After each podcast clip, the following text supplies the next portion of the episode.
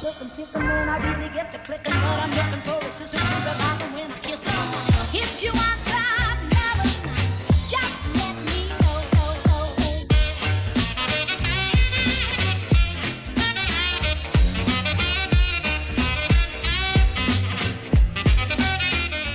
Hi, and welcome to Absolute Clarity, your number one travel management podcast brought to you by Clarity, your business travel experts. I'm your host, Kyle Daniels, and today we're going to be talking about Clarity's recent acquisition of Ian Allan Travel. You may have seen this in the news recently. So, today we've got the managing director of Ian Allan Travel, Pat O'Neill. We've got Clarity's CEO, Pat McDonagh, the two Pats. And we've got Clarity's group head of HR, Jane Harrington. We've got them all in the studio and we're going to be doing a little bit of inside baseball. We're going to be going behind the scenes of the acquisition, who approached who, what they really thought about each other before the acquisition itself. Uh, obviously, they've competed against each other for a number of years. So, without further ado, let me introduce you to our guests. Welcome to the show. So, this is going to be a difficult one for a lot of the listeners because we've got Pat McDonagh, Pat O'Neill. So, it's going to be Pat M Imagine the phone calls. and Pat O. Hi, Pat. How are you? Not bad, Pat. Yeah. I'm thinking more about the, the big board calls when you're all on the line and it's like, Pat, have you done that? And you just wait for someone to answer. done nothing yet. Pat, give us a little bit of background, obviously, into you first, and then we'll talk about Ian Allan Travel. So, how did you get into the travel industry? Okay, well, I started, uh, I was an accountant, I set up my own practice, and uh, I became involved with a company called Management by Air. Uh, that was in 1985. Uh, so that was my first main client. And I spent two days a week there moving forward with it. Eventually, I became a shareholder in it, um, minority shareholder, but I became its finance director. And then latterly, it's uh, managing director. And in 2002, the main shareholders decided that they were going to sell on, and Ian Allan acquired that company. So I moved over with it with a couple of staff here that are still from Management by Air, namely Steve Orwin and Dominic Carrera Epke, who's one of the consultants here. So uh, we moved over in 2002, and I became the director of operations for Ian Allan, and then managing director. How long was it before you became the managing director of Ian Allan? I was here until, well, it was about seven years, I think. For the uninitiated, who are Ian Allan Travel? Ian Allan Travel, we're a family run business, part of the Ian Allan Group, set up by Ian Allan back in 64, predominantly focusing on rail at that time. It set up a travel business. It sold out in uh, 1988, actually. It was predominantly retail at that time, and it sold out in 88 to W.H. Smith's. Bought back a, a trading license off them when they couldn't make the business element of it work, and we grew back from there in 1988. So we had branches at that time in Bracknell, London, and here in Shepperton. And of course, we acquired Bristol in 2002 as well. Uh, that was formerly Lysaker Travel Management. And what do Ian Allan specialise in? Okay, well, we specialise in the academia, uh, humanitarian, and of course the corporate travel as well. And what made you concentrate on academia? Uh, we had a specific skill set, but it, I must be honest, um, UCL came to us. They were dropped by BCD Travel uh, back in 2008, I think it was. And we picked that up, that account, and ran with it. And uh, that opened a lot of doors for us. So, fast forward, 2019. Pat M, when did Ian Allan Travel first come on the radar for yourselves? I think it was just before Christmas, so we were made aware that there was a, a level of interest in Ian Allan, actually from other parties, and and we had a, an internal conversation, decided that very much that that would be something we would be interested in because we've competed against Ian Allan, especially in academia and uh, and charity sectors for a number of years. It's a business we've had a great deal of respect for and we thought, you know, too good an opportunity to miss uh, to to build a bigger competence in those areas. A business with a great service reputation that you know I think would have added to what we already have and was you know aligned in its values, and then of course the process went from there really. So um, you know it, it did at times take longer than we would have liked, but uh, these things tend to. But really pleased to have got it over the line. Okay, you mentioned the conversation before Christmas. So, who is it that's actually making these decisions? Is it yourself and the group CEO? Is it yourself and the board? Uh, are you just in your kitchen eating cornflakes? You see this in on the news and you think, oh, actually, this might be good for clarity. Yeah, I mean, it's, it's obviously something we discuss as a team, um, and uh, we take everybody's opinion on uh, before we dive into any kind of process.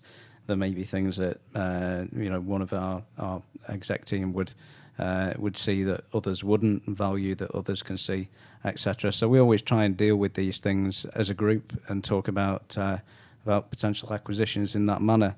I think to try and go out there and do these things on my own or just a couple of us doesn't make any sense really. And what was your take on Ian Allan Travel before this? Well, As I say, we we competed for a number of years in similar sectors, and uh, and taken business off each other over the years, and saw them as a, a very strong competitor. So so that was our awareness. And there's you know when there's an opportunity to to build scale in a certain market and focus on a competence that others don't potentially have, then there's there's real value in that. And Jane, as uh, Group HR Director, what were your thoughts when Pat came to you and talked about the opportunity that was there and the fact that was it 80, just under 80 staff, is it, Ian Allan? So obviously you're then thinking, oh, there's another 80 staff there that I've got to look after. Uh, I knew Ian Allan from my Portman days at Chertsey because, in terms of recruitment and trying to attract staff, they're one of our biggest competitors. So I knew that the calibre of staff that they had was high, which is always good. And we are always looking to expand the good people that we have. So it's a great opportunity for us. That's a very professional answer. What was the real one? Was it of, That was the real one. was there a bit of It's stress, near to home. That was the real one, honestly. palpitations a little bit? Uh, yeah, it's We're pushing you on answers here. We're not. We're no stereotypical kind of. Were you nervous? yeah. Bringing 85 people on board is always a big challenge, but it helps when they're good and engaged. Makes it easier. From yourself, Pat O. Feels weird calling you that. What did you think of Clarity beforehand? As Pat M said, um, we'd come up against each other in various bids and in the academia sector. I'd met Redmond uh, a few times at various GTMC conferences, and uh, of course, Nikki Duffy had attended perhaps a couple of times before Pat did. So, uh, Pat M, that is, of course, he, he attended. Our Um, audience will know Nikki Duffy. So, We've heard of yeah, I think, um, before. Familiar Nikki. Yeah, Nikki's uh, makes herself known, so Yeah. uh, I think that's a fair comment. I don't think she'd tell me off for saying that. No, Not perhaps. quietly. Yeah, quite. So I knew of Clarity. Um, from what I'd heard, um, it was it had a very similar ethos to us. As I mentioned earlier, we were a family-run company. Um, the priority, uh, we'd, we'd had a number of approaches um, prior to Christmas, as as Pat M referred to there, um, but we discounted those. Um, we- What was the main? Re- we won't won't talk about who approached, but what were kind of some of the reasons why you discounted those companies? Um, it was always the Allans' intention to secure the future of the staff that were involved in the business. Um, there's a lot of loyalty there from from the family's point of view, and we wanted to make sure that a the company was the right fit for those people, and b that there was longevity in the future for those people, and that was reflected in the discussions right from the outset, which made, from our point of view, uh, the discussions continue, uh, and then the due diligence process started. So when did you first approach them, Pat M? When was the first? Well, it would have been December last year when we, we had the first conversation, and and as as Pat said, the the intention to look after the staff was there from the first conversation, really, um, and it's not you, you don't often get that. You know, most of the time, you know, a buy a, a seller, sorry, will be uh, will be quite relaxed about those things, and they're looking for maximum value, etc. Was that reassuring that you were going down the right path then? Because you were speaking to someone that had a real sense of loyalty to the staff, and that made you think that the ethos is like Pat was saying was there at the beginning. You, you definitely feel some reassurance that people are valued and looked after by the business. Um, so, so yeah, it's uh, it's a positive. It's a really big positive when you when you're having those conversations. Uh, it, it perhaps shows that that uh, things like uh, employee churn is minimised, that people stay because they're happy. Off the back of that, people are productive. So lots of real positives around that kind of attitude. The you know nice byproducts of it would be, as we say, a low staff churn, high level of service, uh, long service as well. So we, we do take that into consideration. How does that initial conversation go? Is it just you pick up the phone, ring up, and say, "Hey, Hello, Paul. Ed, you, you, uh, you looking at selling?" Look, uh, in a variety of different ways, but usually we'll make contact with the with the owner of, of the business and arrange to meet and have a chat. Uh, usually uh, pick up on the, the vibe in terms of whether or not somebody wants to sell pretty early, really. So they either want to have a meeting or they don't. And uh, and you know we we had established relationships already with those people through the GTMC, which is now the BTA. And uh, and Paul as, as chairman, you know, I knew Paul fairly well, being on the board, uh, and so did Redmond. Uh, And who is Paul? Sorry for the Paul Allan, sorry, uh, was uh, the chairman of Ian Allan Travel and one of the Allan family who, who sold the business, and, and he was our, our principal point of contact. So how long was it before the two Pats kind of met and Fairly fairly soon after, really, I think you know Pat was aware throughout the process, uh, which is which is important as well because you you don't want to run a business in the dark. I've been in Pat's situation where you know the business is for sale. It's good to know what's coming. Um, and and Pat is obviously an integral part of those conversations because he's running the business day to day. I met with Redmond and Mark Nevin, I think it was just before Christmas or just after Christmas, um, and we progressed the conversations from there. That was uh, Paul Allan and myself, I think. from your point, Paul, were you reassured by the initial conversations you, you had with Clarity? Most definitely. Um, I thought you were going to say mostly then. well, no, mostly, mo- but really, most yeah. definitely. I was getting um, paid for lunch, yeah. so yeah. Actually, I don't think we had lunch that day, if I think remember correctly. No, no. Um, it was uh, a very formal discussion at that point, obviously, and uh, we went away and then considered what was uh, discussed. Um, then there was uh, the usual sort of situation where we start kicking a price around and, and a value for the business. Um, heads of terms had to be agreed, and then, as I say, the normal due diligence process took place. Pat, as someone that has literally just gone through this, I mean, we're talking, was it 2017 that the final bits were done with Portman? 2016, we, 2016. we acquired Portman. Yeah. November 2016. And then I'd say we've just completed the integration project. Integration, when done properly, is a deeply involved and time consuming task. And, uh, and, and we did everything. We integrated from front to back. There are others out there who don't integrate businesses, and you know you end up with this collection of businesses that operate in different ways. Yeah. That becomes really hard to manage. So, so we've just been through that process. It means that on a on a larger scale, because you have to remember the Portman business was was probably four times the size of the Ian Allan business, and a comparable size to the Clarity business as was then.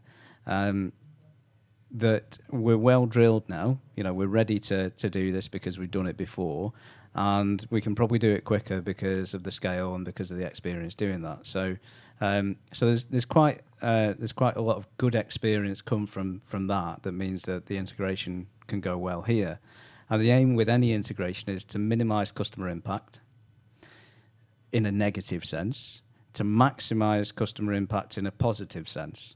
So, you know, you don't want to create challenges for them around uh, contracts, around the way things are billed, around asking them to make changes to the way they do things to suit the TMC. You want to deliver additional value to them in terms of new technologies. Uh, that might be a new booking tool, it might be new management information opportunities, it might be a new duty of care platform.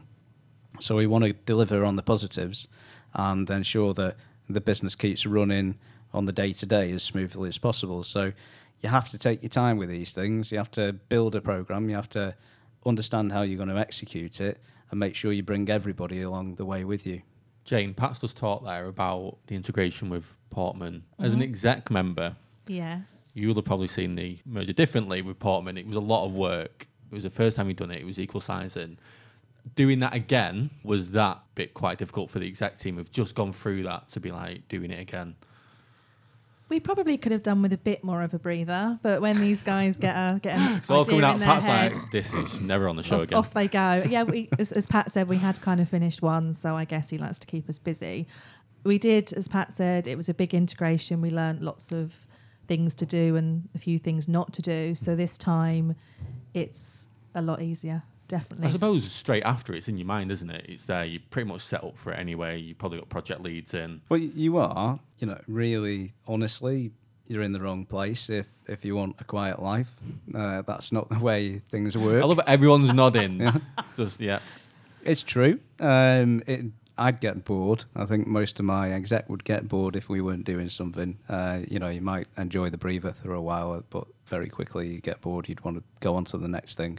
And even if we're not acquiring, then those energies are put into improving as well. So so there's always something going on within the business that keeps people occupied. And you know, one of the biggest improvements you can make is to acquire capabilities, and that's what we've done with Ian Allan. So really pleased with that. And yeah, when the opportunity comes about, you you can't really dictate the timing most of the time. I think it's also fair to say that there was um, not just from an operational point of view with experience in the, the academia and humanitarian areas, which were common, um, but in the back office, in the accounting section, we there was a common platform there, which is a, from what I can gather anyway, a big plus point in uh, in the, the uh, synergies that will happen and, and the way that uh, people use the system. So we're all using the same back office system, which is a real plus point in, in the merger.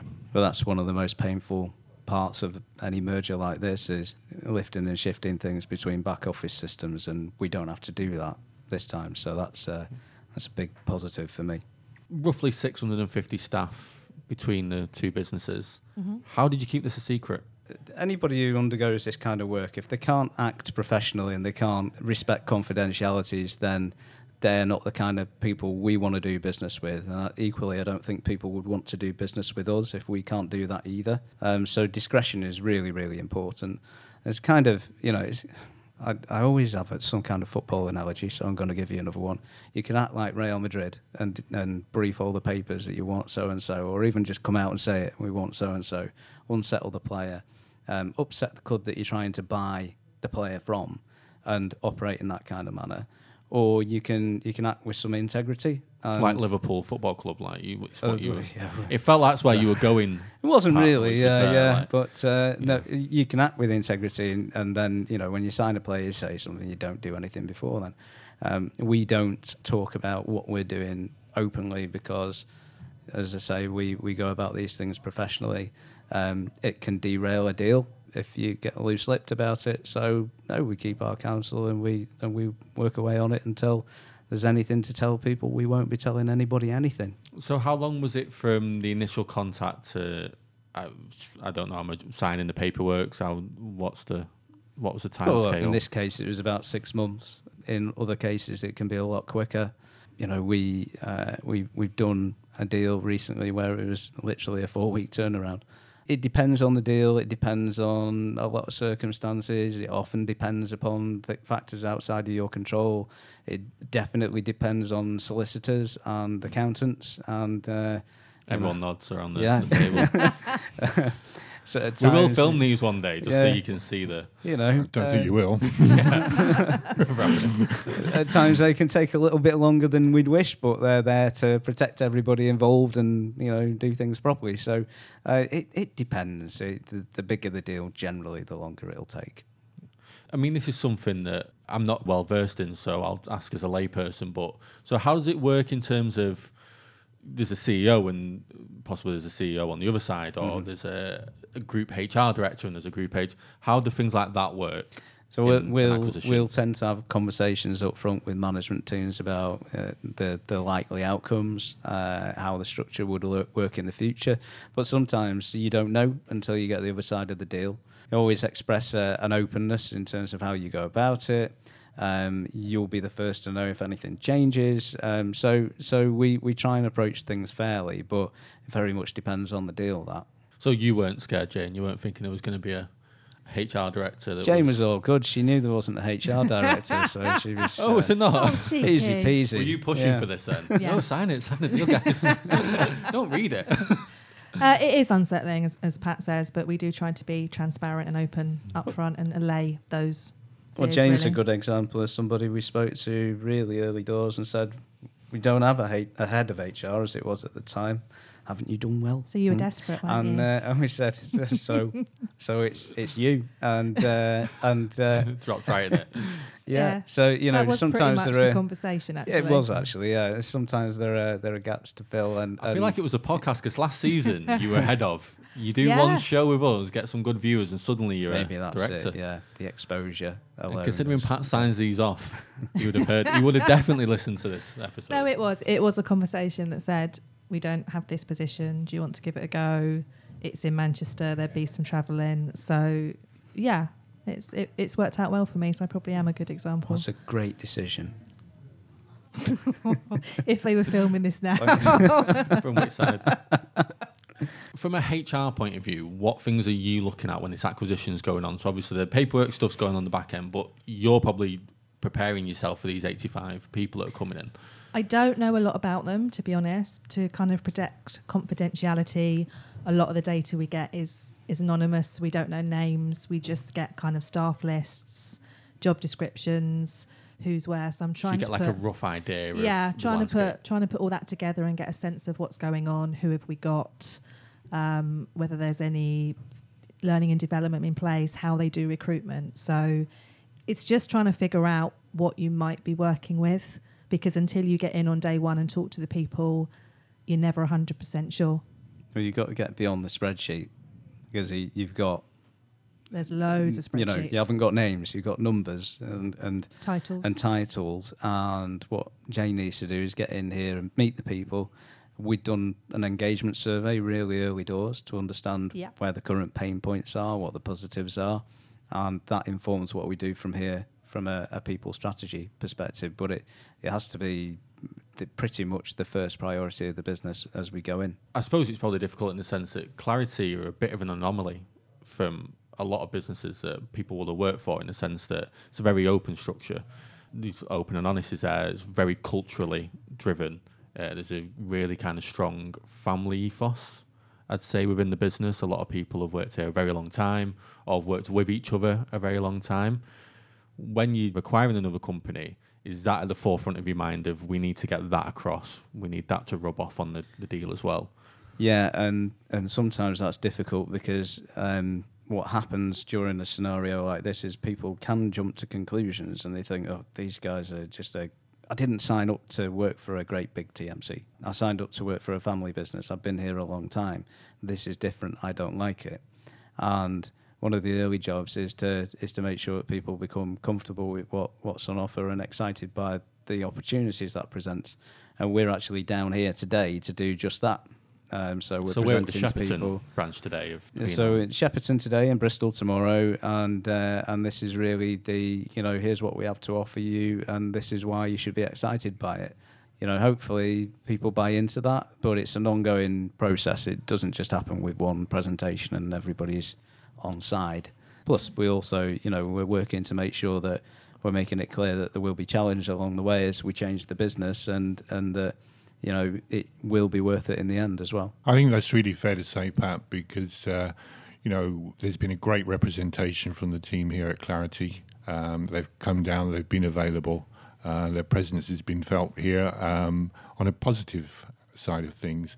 And I'll give you an example of that. Um, in particularly, we mentioned that the, the accounting systems were, were common, so a common platform. So the accounts department and the finance section were pretty concerned at the outset because logically, know, if you look at your organisation chart, you'd think that everything could just be lifted and dropped in. But uh, Mark Nevin um, assured the team that that wasn't the case. Um, and similarly, we've had Sarah Owens here from the Stafford branch both last week and she's here again today, which is great.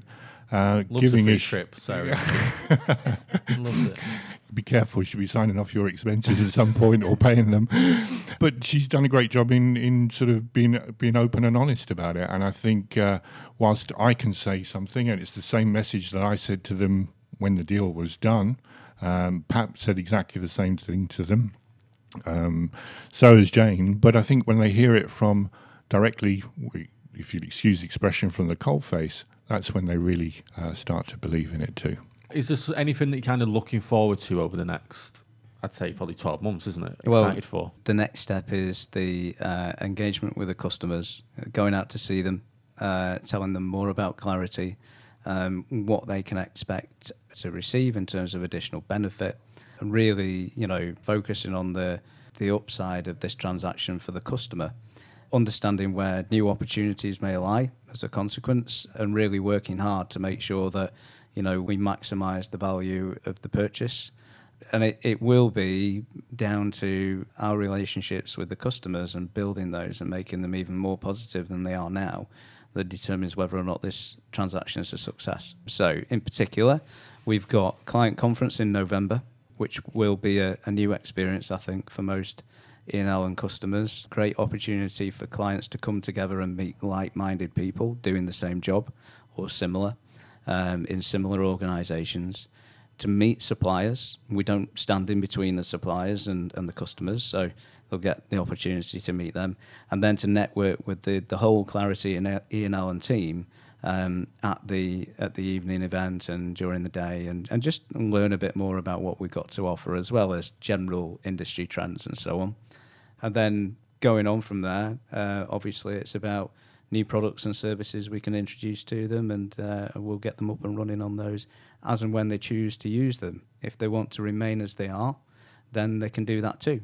Uh, we're only about adding value to what they're doing already. It's interesting to hear saying that if you're happy with the current level of service, by all means keep at that level. But we'll always be there to show you new innovation that we're doing at Clarity. Well, we- we've always been flexible in terms of what we can offer the customer. Um, if a solution suits them, they're happy, then we'll we'll work to that. Um, I think Ian Allan are very similar, so um, there's no one size fits all rule for this, and um, and I think consequently you you can meet the customer's requirements what, whatever they are. Uh, where we see opportunity to do things better, we work with the customer and, and figure that out. But but generally, we're not going to force anybody down a down a path. There are there are plenty of mostly technology driven TMCs that, that will choose to do that, and you either like it or you don't, um, which you know can work for them as a business model we're technology driven with a human edge. So we, we absolutely try and make sure that, that what we're delivering works for the customer, even if it, it maybe isn't a standardized offering from us. We, we have the flexibility, we have the, the abilities and the technology to, to work around a customer's requirements. So we'll keep doing that. I think that flexibility and, and serviceability of the clients is, is something that we as Ian Allan were looking to be able to get out of that acquisition as well, because in many ways we were a, size and shape we were too big to be small and too small to be big. And without that investment, without that, that offering, as, as Pat's mentioned, the duty of care aspect, the passenger tracking, etc., is something that we, we needed to sort of enhance our skill sets within our offering and, and also, you know, a bespoke platform or a bespoke online booking tool. So we've got all of those things in our armory now, as long as as well as the existing tools that we had. You just know I'm going to say people, don't you? Well, you leaned forward then, so Jane was pretty much laid down for. I was. I was. Well, you talked about football. I'd nodded off. About bringing people into our organisation, making them part of the family. It's a great opportunity for the guys out there, and they're welcoming it already. They've got access to training now, access to you know bigger opportunities to move around in the company, and they they're really embracing it. So I'm looking forward to that continuing. Yeah. So with the exception of going down to the, the down to the pub with us tonight, um, the uh, It's not compulsory that, by it's the not way. compulsory, but you know their their attendance. but your drinks are paid for, so like, think about Uh, it. There's But, 20 uh, down there already. waiting. Yeah. The tab's open, you don't know that yet. Um, they'll be talkative then, so that's that's good. the next highlight there is March and the and the, the all staff conference, uh, which we'll do a Saturday. I, th- I think it's March Yeah, it's anyway. March. That's where we're planning, and um, and that's that's again their opportunity to meet everybody within the business and uh, and just enjoy being together and learning a bit more about what we got planned. So usually at these staff conferences, We've got a really ropey host, haven't we, at the staff conferences? Yeah, well, I, I mean, he's In the been past doing you it a couple of years That's it. now. Yeah. it'll, it'll be Pat now. Pat will be Pat and Pat. No, we've done that before. We'll be Um, like, was it the Muppets where you had the two? Not that you guys are Muppets, Right. But you know, you had the two people in the in the wings. just, Statler and Waldorf. That's Yeah. it. Yeah. That's it. I'd say that's more like Redmond and Mark, actually. to be Mark. That's why Redmond turns off and calls Pat. This is a you. test. Does he listen to the podcast? we, we will soon find out. Yeah. The is no, guys. I'm just going to spoiler alert. No. So, m- pushing forward, who are we buying next? You know, you I think we you covered that. this, haven't we? We- So- I don't know. I'm just I'm asking the questions. well, I can't tell you. Are you st- okay? Are we looking? We're always Are we looking. window shopping? We're always aware of what may potentially go on in the marketplace, who may be for sale, um, and it will be down to whether or not the time and the value is right. And uh, yeah, there are always opportunities out there, but we, we, we tend to focus on three key things. Um, does it bring something to the business that we don't already have or want to build on? Geographically, is there some kind of complementarity in that? And we haven't done that yet, but we might do. And is there any technology that we'd like to, to, to add to what we already have? So they're the kind of focus areas. So if anything like that comes up, then yeah, we're, we'll be looking at it. So if you think you match that criteria, contact us at podcast at claritybt.com. Okay, so before we close the show, we usually do a first, best, and worst. And obviously, we've heard from Jane in the past and we've heard from Pat M in the past. But Pat O, as an absolute clarity virgin, you have not ever told us these. So this is your first, best, and worst business travel experiences. So we'll start with your first business travel experience. What was that? Okay, my first business travel experience is when I was, uh, as an accountant, as I say, I was uh, doing some work for a company called Data General, and I had to go up to offices in Scotland to do a stock check. And I opened the, this, what I thought was a, a cupboard, and it was actually a doorway into a stock room, and there were millions, but millions of microchips that were going into their computers, and they all had to be counted. That was my Was worst. that your job Yeah. My worst business trip. until now? Uh, so what was your best? Best business trip, again, um, in a previous life as an accountant, I had to go out to Houston in Texas uh, to collect uh, monies that were overdue. And I landed there. They presented me with the check as I arrived through the gate and then entertained me for the whole weekend. I went around the Johnson Space Center and uh, went around all NASA's places. It was a fantastic weekend. Came back with the money on the Monday morning. Everyone was happy, and so was I. And are you going to stick with the microchip one as your worst, or is there an even worse one than that? Uh, there has to be one which was um, perhaps not particularly business related, but I was on a, a rugby tour and uh, woke up in the morning to find about 15 fellas in our room, uh, all paralytic. Did you know them? yeah. All they were- they were part of the team? all part of the team, yeah. Yeah, it was uh, one of those messy nights. That'll be on the uh, After Dark version of Absolute Clarity. we'll come with that. Right. Well, thank you so much for coming on the show, guys. Really appreciated that. For more information on Clarity, visit www.claritybt.com. I've been your host, Kyle Daniels. Thank you to Pat, Pat, and Jane, and we will see you next time. Goodbye.